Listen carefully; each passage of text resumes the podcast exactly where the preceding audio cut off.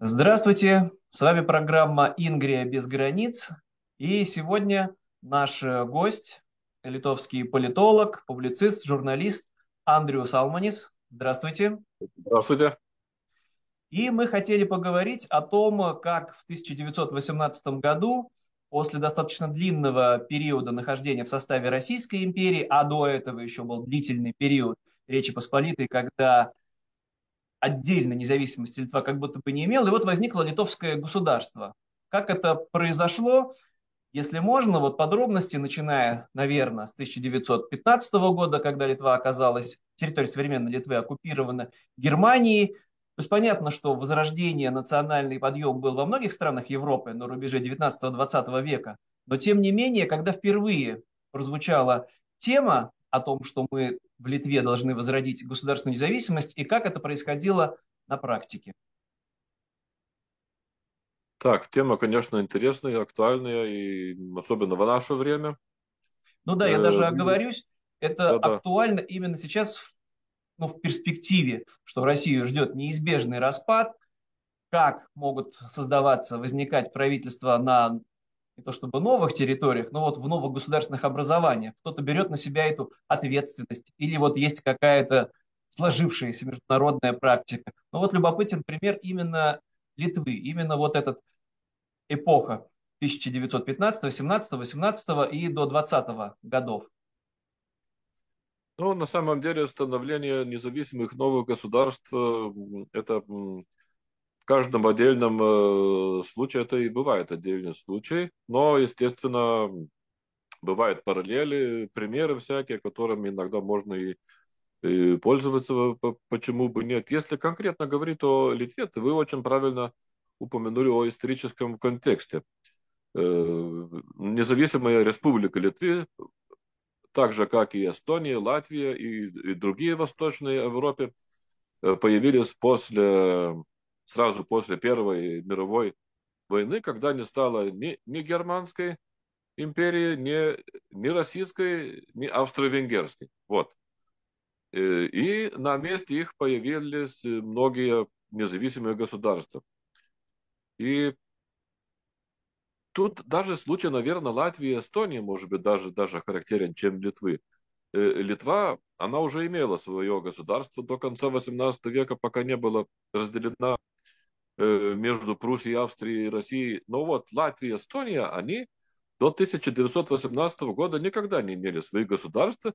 И, ну, если провести параллели, э, тогда им тоже делали упрек, кто вы такие, откуда вы взялись, э, с чего вы решили, что вы должны иметь новое государство. Ну, они так решили и создали свои независимые республики, и очень успешно, и в том числе в экономическом плане процветали, ну, до 1940 года, к сожалению, пока их не оккупировало так же, как, как, как и Литву Советский Союз.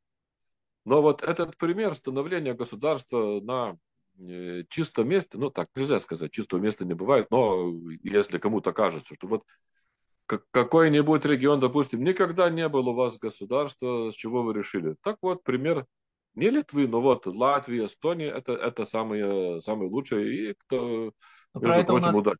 да, простите, что первое, про это у нас будут отдельные программы и про Латвию, и про Эстонию, как там возникла государственность. А сегодня именно пример Литвы. Все равно, да, государственность была, да, все об этом помнили, было могущественное как бы Великое Литовское уже... княжество, но вот прошли сотни лет, и откуда это возродилось, если не было династии какой-то, если не существовало самоуправления на всей этой территории, а было только вот российское генерал-губернаторство, а потом немецкая оккупационная администрация. Кто вот эти люди, которые взяли на себя ответственность, как они к этому пришли, как они между собой договаривались? Эти люди были всегда. Это, в первую очередь, литовский народ, ну и, конечно, представители этого народа э, политические, которые создавали разные организации, Э, конечно, в некоторые э, периоды, ну, в большинстве, естественно, периода оккупации Российской империи эти организации и активисты были преследуемые, они за границу уезжали и возвращались, и, и, и воевали. Эм, в Литве э, во время всей оккупации Российской империи произошли две два больших восстания 1831 года и 1863. Ну, это совместные с Польшей. Это, так как мы имели до этого совместную, совместное государство Чеш Посполиту, или, как мы называем, совместное государство Польши и Литвы. Ну, Литве говорят Литвы и Польши. Но это уже, как сказать, наша Речь такая... Посполитая, да, в российской да, истории. Да, угу. Речь Посполита. Вот, и были очень, очень крупные, хорошо организованные восстания. Они, к сожалению, проиграли. Ну, силы, конечно, очень даже несопоставимы, но тем не менее. И после подавления восстания 1863 года, э, тогда многие, которые успели эмигрировали, многие были сосланы, некоторые казнены. И тогда уже эта вооруженная стадия сопротивления перешла ну, в политическую, культурную. Тогда в Литве был запрещен, запрещена письменность литовская на основе латиницы. Оккупационные власти навязывали нам кириллицу. Конечно, она не прижилась. Э, Но ну, это вот русификация, да, которую проводили да. императорские да, власти, императорской России на других территориях в том числе да, что все должно быть на русском языке, документы должны быть на русском языке, а язык должен быть на кириллице. Это, в да. том числе э, и через этот э, странный алфавит, который, конечно, не прижился. И, и через, э, через школы, так как преподавание в основном шло только на, на русском языке, ну там при, при костелах еще остались такие приходские школы, ну и то там очень сильно за ними присматривать. Но чем это кончилось? Когда бывает какое-то давление, то, естественно, бывает и сопротивление. И поднялось как бы народное сопротивление, ну, уже не, не, не вооруженное, но культурное. Это очень сильное сопротивление. Люди, даже те, которые до, до этих не умели читать, не писать, не интересовались культурой, ввиду того, что начались репрессии, они заинтересовались. И, и очень многие стали учиться писать и читать именно по-литовски, появилось, появились подпольные школы по всей Литве. Ну и вместо того, чтобы задавить э, литовскость, э, оккупационная имперская власть достигла обратного результата. То есть э, культурное, это и даже политическое э, самосознание очень развелось.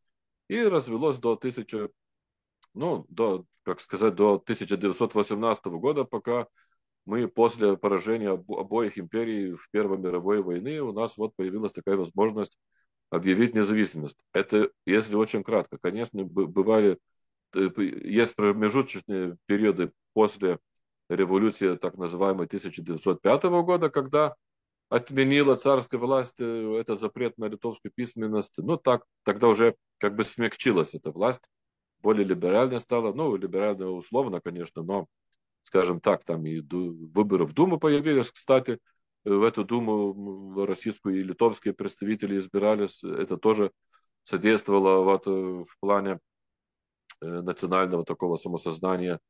Ну и, конечно, уже когда началась Первая мировая война, нашу территорию оккупировала э, немецкие, немецкие, германские войска. И они, конечно, тоже не считались местными народами, но им как как бы не очень и важно было. Главное одержать победу, получать доходы с территории завоеванных, а если мы тут какие-то автономии хотим, ну ладно, там, если не слишком, то можно. Но литовцы, как же и латыши, и эстонцы, и другие восточноевропейские нации эти, этим использовались, ну и большинство из них именно в 1918 году и провозгласили, провозгласили свои независимые республики.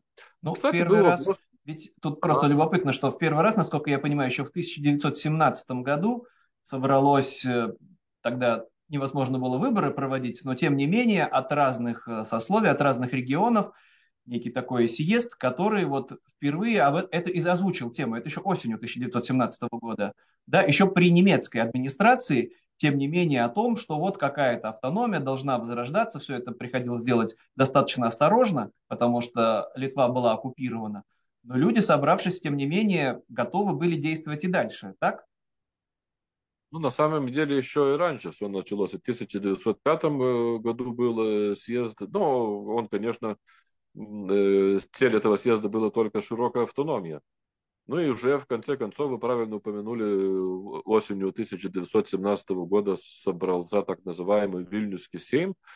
И, ну, знаете, выборы были. Они, конечно, не, не, не, не как сказать, э, не всеобщие, не по каким там э, законам, потому что тогда не было. Но там более-менее выбирали этих э, членов, так как вот именно во время оккупации немецкой, ну, как-то по-другому трудно было сделать, но что-то такое, как выборы, они не просто так, чтобы кто-то придумал, приехал, и они были выбираемы, ну, по крайней мере, активной частью э, каких-то обществ. И да, осенью 17 года собрались в Вильнюс, и в декабре даже провозгласили независимую Литву.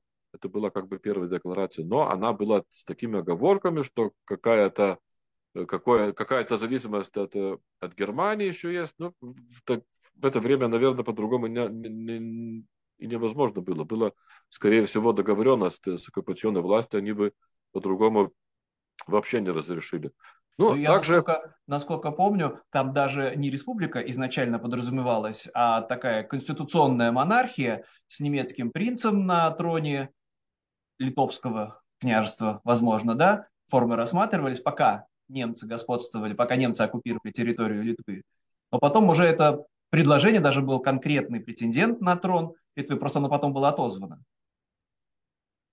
Ну, это такой короткий промежуток, это об этом э, шли довольно-таки сильные споры. Э, то есть я вот что хочу сказать, э, именно осенью 2017 года был выбран Литвос Тариба, то есть Совет Литвы, в который вошли 20, по-моему, где-то Э, мужчин уже, которые представляли э, литовский парламента, когда вот именно осенью 17 года, после долгого перерыва, это же все такое настоящее самоуправление, не назначенное, а люди, которые говорят, ну, в нашем случае, там, мы здесь власть, вот про вот это. Да-да-да. А, Да-да. Так, э, ну, так как Литва до конца XVIII века была монархия, конституционная монархия. Конечно, было такое желание, как бы, эм, чтобы было продолжение этого государства, ну, более, более легитимности э, достичь. Ну, значит, если вы, мы восстанавливаем э, Литовское Великое княжество, может быть, по другим названиям, то, значит, это как бы монархия. Э, это был один из вариантов. Э, другие члены Совета Литовского, они, конечно, очень спорили с этим, говорили, надо, как сказать, во всей Европе уже появляются демократические республики, нечего тут заниматься историцизмом, мы тоже объявляем новую демократическую республику. Да, и вы правильно сказали, сначала был э, призван из Германии, ну, как сказать, такой далекий далекий э, член э, династии Гедеминовичей, ну там какое-то родство нашли, Урах, э, граф или князь, по-моему, Урах, ну его назвали Миндаугас II, потому что у нас был первый король Миндаугас без, без всяких цифр. Этот Миндаугас II, он даже, он, кстати, в это время работал лесником где-то в Германии.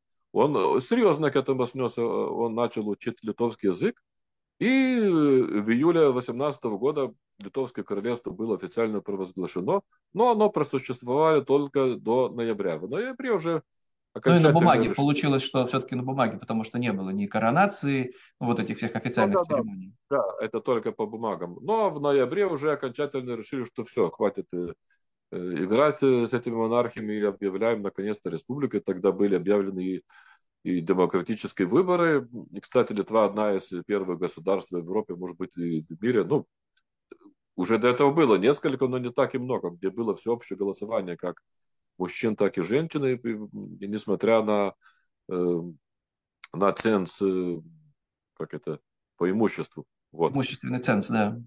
Ну, там были некоторые ограничения, но в это время довольно-таки демократически, если сравнить с другими странами. Кстати, в Швейцарии женщинам разрешили голосовать где-то в 1970 год или 60 В середине, это... 70, в середине 70-х, да. В Швейцарии да. женщины получили да. избирательные права. Это так, между прочим. Ну вот. Ну и по, несколько членов Литовского совета даже ушли из состава совета, не согласясь с этой монархией, потом опять пришли. Ну, там были разные споры. Ну, знаете, когда настоящая демократия, то э, споров всяких дискуссий не избежать. Вот когда да, ну все... вот это вот то, что вы рассказали, вот это тоже очень важный пример. То есть, если не удается достигнуть с коллегами консенсуса, то никто не начинает вооруженную борьбу, люди просто могут уйти в отставку, если они согласны, это нормально, это демократическая процедура, а не начинать какую-то тут же гражданскую войну.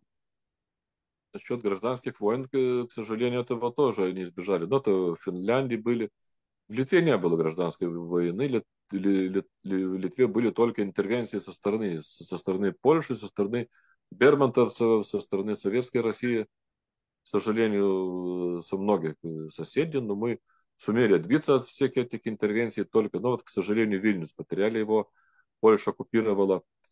Вот, но вот внутренне, ну, были, да, было переворот 26 -го года в Литве. вот до, до вот этого переворота еще, вот, простите, в период провозглашения независимости, тоже вот очень важно, то есть удалось избежать каких-то серьезных внутренних конфликтов, кто-то был готов идти на компромисс, ну вот э, тут пример был как раз на территории тогда Украины, не очень удачный, когда появилось практически три разных ветви власти, каждая считала себя максимально легитимной, причем для независимой Украины, а в Литве удалось этого избежать.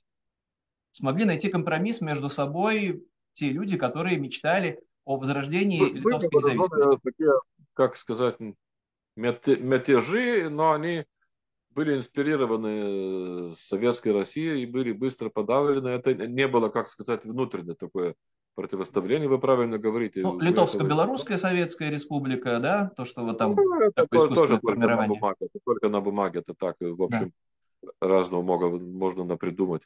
А такой вот еще очень актуальный вопрос э, в перспективе возможного распада России. Если долго не было у Литвы собственной независимости, вот она провозглашена в Вильнюсе или в Каунасе, если поляки оккупировали Вильну, Вильну, Вильнюс. А, а как границы определить э, вот теперь вот этой возрожденной литовской независимости, если за прошедшие сотни лет много раз перерезались административные границы? Как вот этот вопрос решался? Вы имеете в виду уже 1990 году? Нет, нет, вот 18 год. Где вот а как 18... найти опять эти компромиссы болезненные, потому что Ой. по ну, католическому ну, по-разному, там, по конфессиональному признаку, по национальному признаку, и очень сложный всегда этот вопрос, где вот кончается наша территория, начинается чужая территория. Ведь тоже все это не просто было, но это вот опять с Вильнюсом история, про которую вы упомянули. Как это внутри Литвы решалось между собой? Ну, там с Вильнюсом все ясно. Вильнюс и Вильнюсский край был оккупирован, там не было границы, там была демаркационная линия. До самого 1939 года, пока Советский Союз Германии напал на Польшу, поделил, и тогда Вильнюс отдал Литве. Отдал ровно на один год, после одного года забрал Вильнюс обратно со всей Литвой. Это другая история. Да, это ну, если брать печально. уже если брать нормальную ситуацию, допустим, с Латвией, как Литва, так и Латвия были по территории, по численности населения более-менее похожие э, новые независимые государства. Ну, мы назывались Балтийские государства, как и сейчас называемся. Ну, как бы Балтийские сестры с Эстонией тоже. Вот. Но если взять конкретно Латвию, то изначально граница шла так, как было до этого, административная граница между Каунасской губернией и Курской губернией угу. в основном. Но потом уже начались, э, э, как сказать, эти... Э, Претензии взаимные. Но там были вообще в основном на словах. Это были, это были Э, были претензии, были, да, была даже вооруженная стычка около в одном месте с Латвией, э, но быстро перешли в, фазу, э, в стадию переговоров и начали говорить, допустим, у Латвии очень много морского побережья, там несколько сот километров. И даже Паланга принадлежала тогда Латвии, а Клайпеда принадлежала Германии. Так Литва к морю имела выход там несколько километров. Литва начала говорить, давайте дадите нам Палангу. Латвия, с чего бы, там же латыши живут. Ну, хотя на самом деле не, не латыши, но курши, но это уже Вот это уже эти дебри такие национальные, в которые можно там до каменного века дойти. Главное найти какую-то какую-то общую точку соприкосновения во время переговоров. Вот. Но компромисс ну, в итоге был найден. Это опять, вы простите, что я так э, переспрашиваю, это в перспективе, как нас часто упрекают, пугают, да вы что, вот если распад России, там все. Сразу кровавая гражданская война и бесконечный передел и споры между псковичами и новгородцами, где там истинная граница, уходящая тысячу лет назад. А я-то считаю, что тем более в 21 веке, конечно, всегда можно достичь компромисс даже в этих, ну, непростых вопросах. То, что вот вы говорите, что Литва как будто бы оказалась вообще без морского побережья, кроме крошечного участка, что было важно, и надо было найти какие-то компромиссы со своими соседями, и они в итоге были найдены без кровопролития, так? Да, конечно. Ну, вот стычка была с латышами. Одна, если по правде говоря, я не помню, какой результат, но там такая маленькая стычка. Но после этого уже решили, что это, так сказать, не, не, не вариант. Ну и перешли эту фазу переговоров. И да, отдали латыши литовцам Палангу, потому что нужно было хоть какой-то... Э, порт, да. На да, построили порт, он был небольшой, но там, э, как сказать, хоть какой-то. И, но взамен отдали земли другие, где там больше латышей жили. Как по территории, не знаю, но там более-менее. Но после, после некоторых переговоров обменяли эти земли. Это не было так много земель, но, как сказать, чтобы был паритет.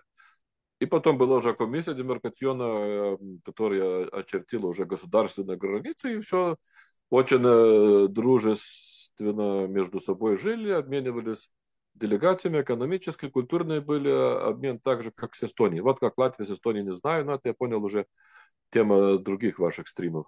Да, вот. да. Ну, Отдельные программы. Польше, с Польшей было труднее, так как Польша оккупировала Вильнюс, это было только демаркационная линия. Э, кстати, с Германией. С Германией. Да, Германия, Клайпеда, как была... же? Ну, Герма... Э, э, в основном Германия, то есть Восточная Пруссия. Ну, Германия уже.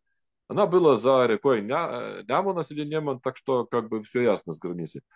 Но вот Клайпецкий край, ну или Мемель, как они называли, после 18 года, когда Германия проиграла войну, Э, весь Клайпецкий край, э, край временно, э, ну, Лига наций, как сказать, временно передала администрировать Франции. Да, ну, это Франции... так и называлось, мандатное управление, да, многие ну, территории да, мандат. так Франции было, как да. бы не том, но она была одна, одним из самых, как сказать, великих государств победивших, ну и она взяла такое обязательство на себя и временно администрировал этот край, пока не, не, не решит, что с ним сделать, кому дать. Ну, вернуть Германию не очень хотели, потому что были уже такие э, намерения ослабить эту Германию.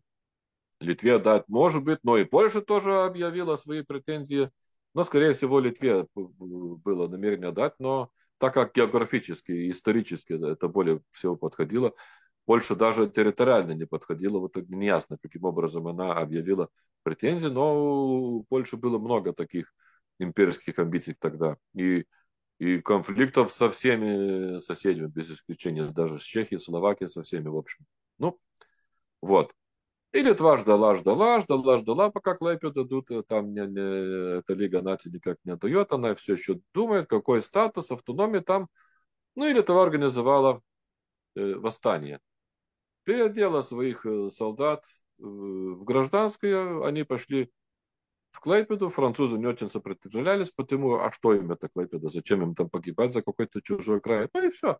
Все, все, все как бы поняли, в общем, они инсценизировали восстание местное, и, и, и все, и Клайпеду забрали. Конечно, были протесты, все такое, но Германия вообще ничего никакие претензии не, не, не возражала, потому что она вообще... Это начало 20-х, начало 20-х годов. В 23 да, году. Когда... Это было в январе 23 -го года, так что скоро мы будем праздновать столетие возвращения Клайпеды. И Германия радовала, что Клайпеда досталась не Польше, но Литве, которая поменьше. Ну, как всем как бы хорошо было. Сами клайпецы, может быть, не все радовались, но там потом были очень сильные герма... прогерманские настроения, которые кончилось аннексии Клайпеда в 1938 году, ну, это уже позже было.